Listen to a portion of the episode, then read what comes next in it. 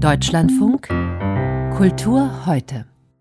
Düsseldorf oder Essen, das ist nach wie vor die Frage beim geplanten Bundesinstitut für Fotografie. Nun gab es dazu einen runden Tisch. Ergebnisse hören Sie jetzt von Anna Kohn in den Kulturmeldungen.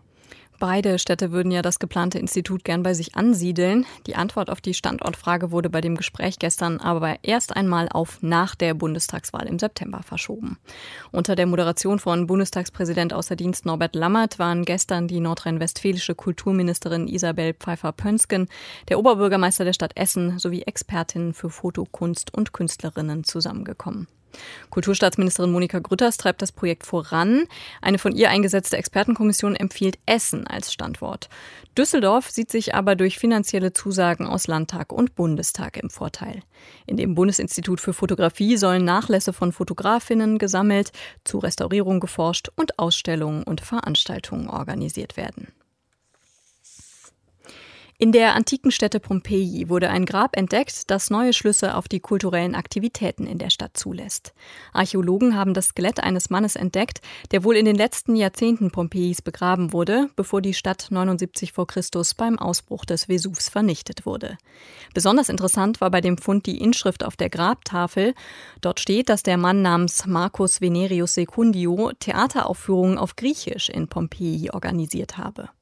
Dies ist der erste direkte Beweis dafür, dass in der Stadt auch Theater auf Griechisch gespielt wurde. Für die Archäologen ein Hinweis auf die lebendige, offene Kultur in Pompeji. Auch der Fund von Secundius Skelett allein ist schon ungewöhnlich.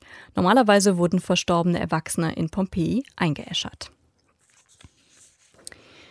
Die slowakisch-schweizerische Schriftstellerin Irena Brezhna bekommt den diesjährigen Hermann-Kästen-Preis des Deutschen Penn-Zentrums. Die Auszeichnung wird an Menschen verliehen, die sich in besonderer Weise für verfolgte und inhaftierte Schriftsteller und Journalistinnen einsetzen. Die 71-jährige Brezhna bekommt ihn, weil sie sich Zeit ihres Lebens unermüdlich für Gerechtigkeit und Freiheit eingesetzt und den Dissidenten und Verfolgten in Osteuropa eine Stimme gegeben hat. So steht es in der Begründung. Der Preis ist mit 10.000 Euro dotiert.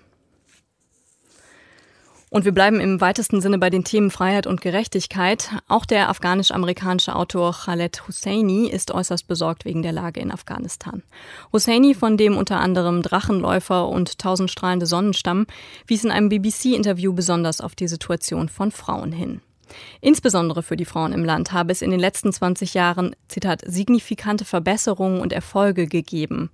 Nun hängt das alles in der Luft und ob diese Errungenschaften von Dauer sein werden, bleibt abzuwarten, sagte der Autor. Husseini wurde 1965 in Kabul geboren und lebt seit 1980 in den USA.